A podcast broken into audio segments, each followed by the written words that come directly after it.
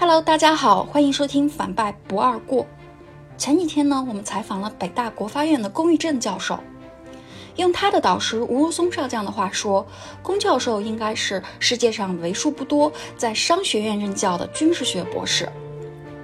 在采访过程中，印象最深刻的一点是，龚教授说，军事和商业本身并不能直接对话。但是如果把军事和商业都提高到方法论的高度，那么方法论和方法论之间是可以对话的。隔行如隔山，但是隔行不隔理。不同领域背后的底层逻辑有着很多的共性。也许正因为如此，中国人对于道与术中的道才如此的迷恋。求道的背后是一种实用理性。一百多年前，恩格斯从一个西方人的角度说了一句意味深长的话。他说，在一切的实际事物中，中国人远远胜过一切东方民族。事实上，即使是与西方民族相比，中国人的这个特性依然十分突出。费孝通先生在《乡土中国》里面说，中国人不讲来世信仰，不讲形而上学，不拜虚无缥缈的神，拜的是祖先。因为这更有利于家庭团结，打造一个事业共同体。在中国的历史长河中，占主导地位的文化形态，既不是古希腊的知识理性，也不是西方中世纪的宗教，更不是近代的科学。中国人所执着的是对人间世道的实用探索，也就是实用理性。龚教授在他九十年代出的一本书里面曾经写。当古希腊的哲人们纷纷去追寻宇宙的起源，去探究自然法则的时候，中国那位担心天会塌下来的杞人却受到了世人的嘲笑。假如这位杞人生在了阳光明媚的地中海世界的话，也许西方又会多了一位哲人吧。不过，中国的这种实用理性，并非只有实用，它的灵魂是辩证法。也就是产生于现实、立足于现实，而又反过来指导现实的辩证法。中国的辩证法所执着求索的是隐藏在治乱兴衰、得失成败、吉凶祸福背后的客观规律，以及由此决定的主体的或进或退、或刚或柔、或先或后、或攻或守。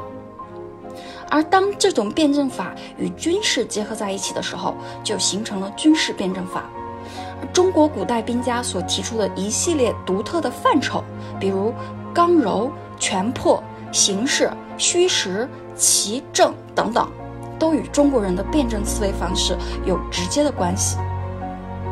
李泽厚也曾经提到，中国的实用理性呢，主要是与中国的四大实用文化，即兵学、农业、医学、艺术有着密切的联系。排名第一的正是兵学。好玩的是，根据《中国兵书之鉴录》的统计，中国的兵书大概有四千部左右。也就是说，从中国现存的第一部兵书《孙子兵法》算起，到清王朝被推翻，在大约两千四百年的历史中，中国平均每年就有一点七部兵书问世。这毫无疑问是方法论的宝藏啊！二零零四年。龚玉正教授从军事科学院战略研究部转业，进入北大国发院，从此把金戈铁马的战场搬进了商学院的学堂。龚教授的选择是兵战之时可供商战之欲，战场智慧是被强检验过的高阶取胜之道。战争与军事可以为管理者提供一个独特的视角，从战争看竞争，从军事看管理。教授以如何确定战略目标为例，讲解了如何用兵法的智慧关照企业家的经营。龚玉正教授认为，从战争的角度来看，确定战略目标应该遵守三条基本准则：第一，可行性是战略目标的首要标准；第二，切忌同时追逐多个目标；第三，一定要远离短期目标的陷阱。美国为什么输掉了越南战争？就是因为它违背了第一条可行性。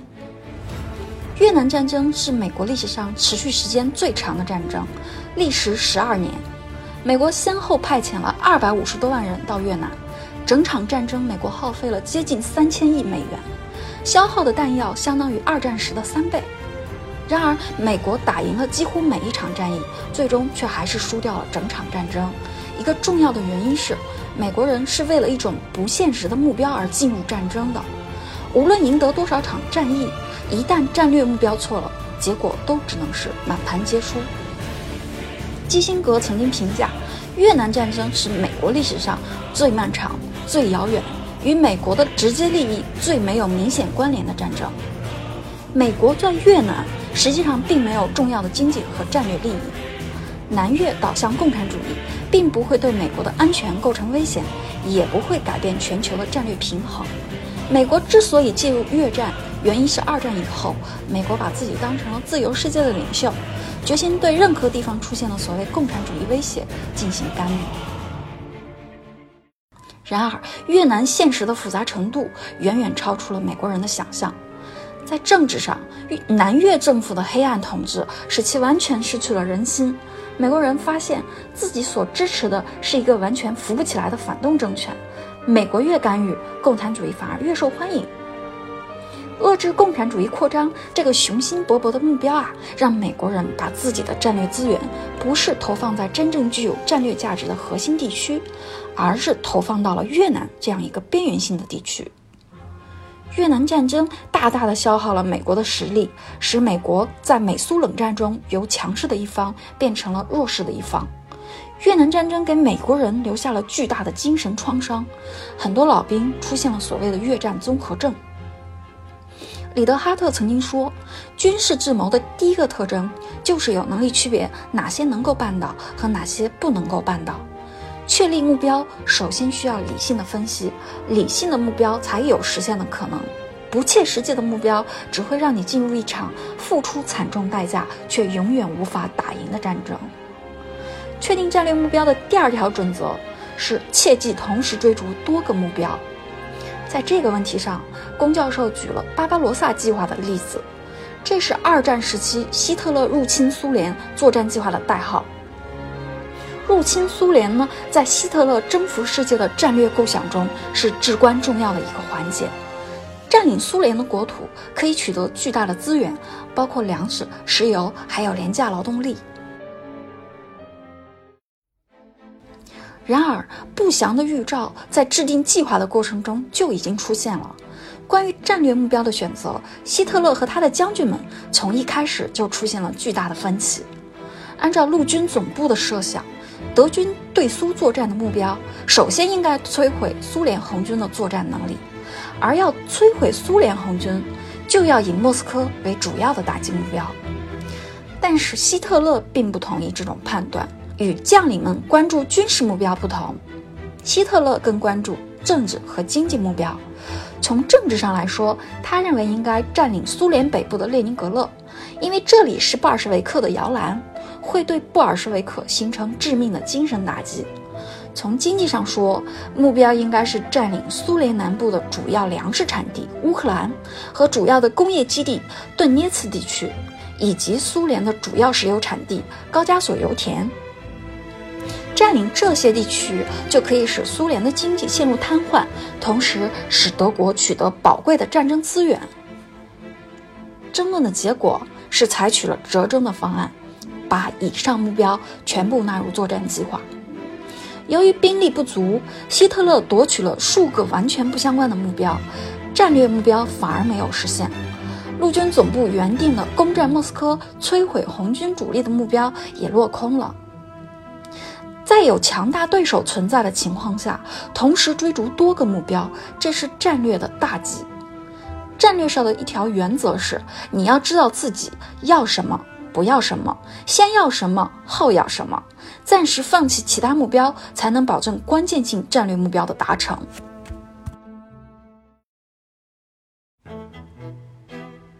确定战略目标的第三条原则是，一定要远离短期目标的陷阱。在这方面，龚教授举了太平天国的例子。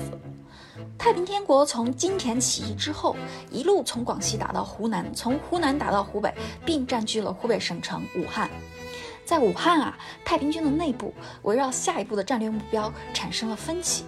当时主要有两种意见，一种是以天王洪秀全为代表，主张北进中原，以河南作为大业的基础；另一种是以东王杨秀清为代表，主张打下南京作为根据地。这两种意见啊相持不下，最后杨秀清假托上帝下凡，才结束了争论，决定采取第二种意见。实事求是地说，当时河南方向清军兵力较强，长江下游兵力空虚，而且太平军在前面的作战中刚刚获得了数以万计的船只，已经编成了水营。所以，东下江南夺取南京，在当时来说，不失为一个稳妥有力、可行的战略选择。果然，太平军沿江东下之后，势如破竹，很快就一举攻下南京，并将之改名为天津，定为太平天国的都城。然而，让人没有想到的是，匆匆忙忙定都天津，却给太平军带来了巨大的问题。洪秀全急于建都，就是急于享受皇帝之福。用他自己写的诗说。一统江山图已到，包们宽草任逍遥。一统江山的宏图已经实现了，兄弟们可以放心逍遥自在的享受了。真的已经一统江山了吗？太平军所占的南京当时只是孤城一座而已，周长只有五十多里，所以有人嘲讽他说：“一统江山五十七里半。”太平军过早定都天津，带来了一系列严重的战略后果。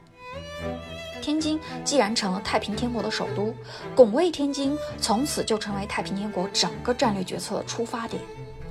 太平天国从此以后呢，就由起义之初的战略进攻，过早的转入了战略防御，从而失去了当年的凌厉攻势，而这就给了清军一个宝贵的喘息之机。尤其是曾国藩的湘军练成之后，成了太平军最致命的对手。定都之前啊，太平军采取的是流动作战方式，清军只能跟在后面跑，步步被动。但定都天津之后，清军集中全国兵力进攻南京，曾国藩更是制定了顺江而下、以上至下、克复金陵的战略。太平军由此失去了战略主动权，陷入全面被动的困境。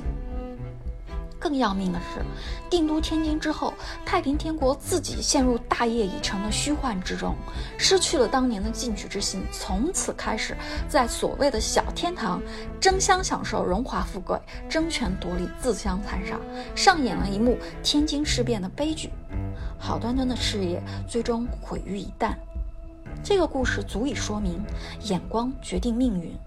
德国名将曼施坦因曾经警告军人们说：“一个军事指挥官的眼光必须要越过第一次的接触，而把它定在最后目标之上。战略的短视一定会带来急功近利的短期行为，目光短浅永远与战略思考背道而驰。远离短期目标的陷阱，对管理者来说也就至关重要。”除了确定战略目标之外，龚教授还讲了一个很关键的问题，是关于节奏感。打仗啊，特别看重节奏。曹刿论战中说：“一鼓作气，再而衰，三而竭”，讲的正是节奏感。当年左宗棠收复新疆的战略方针是先北后南，缓进急战。缓进强调在进军的时候要缓慢，包括后勤保障、人员训练、适应环境都需要时间。一旦完成资源整合，就要急战，不给对方留还手之机。毛泽东在井冈山根据地时也有一个节奏策略，叫做发展巩固，再发展再巩固，不是平推，而是波浪式发展。从战争的角度讲，保持节奏感需要把握几个关键的关系。第一呢是先与后的关系，先要为后创造条件，打好基础。保持先后衔接，形成叠加效应。第二是快与慢的关系，左宗棠的缓进急战，林彪的四快一慢，都是有快有慢，有时候慢才能更好的快。第三则是攻与守的关系，除此之外呢，还要学会打乱对方的节奏。朝鲜战争时，美军就靠数据分析得出志愿军的礼拜攻势规律。当年志愿军的后勤补给方式特别落后，致使作战物资往往只能支持一周的作战行动，这就是节奏。美军由此发展出一种磁吸战术，就是我们进攻的时候，美军不硬顶，而是贴着你，你攻他就退。等到志愿军的礼拜攻势接近尾声时，美军突然反扑，往往就会给我们造成极大的损失。采访的最后，我们闲聊起龚教授出版过的《曾国藩领导力十二讲》。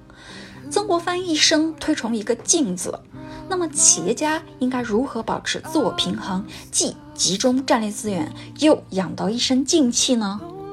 龚教授说：“每逢大事有静气，这是领导者要有的心理素质。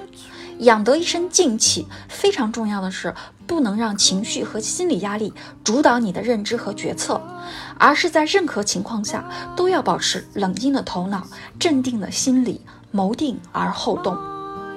除了这个“静”字，曾国藩还强调一个“侠”字。他行军打仗那么紧张，仍然每天写字下棋，这是一种很好的自我平衡。美国摄影记者罗伯特·卡特说：“像蚂蚁一样工作，像蝴蝶一样生活。”这句话，龚教授特别喜欢。他经常提醒自己，在功利的时代，也不要忘了跟内心对话，去感受生活的鲜活、自由、丰满。这也是一种节奏感。疫情前，每年的学校的寒暑假，他都会安排定期的异地休假，把所有的事情抛开，一方面换个环境放空自己，感受生活；另一方面也是充电，深度思考一些平时没时间思考的问题。除了定期的休假，平日里，龚一正教授还有两个调整自己的方法，一个是品茶，偷得浮生半日闲，煮上一壶茶，慢慢品味，这是他人生最幸福的时刻，也是属于他自己的时刻。再一个就是运动，运动也是一种充电，是和自己对话，找回自我，保持活力的过程。好了，这期就聊到这儿，大家下次再见。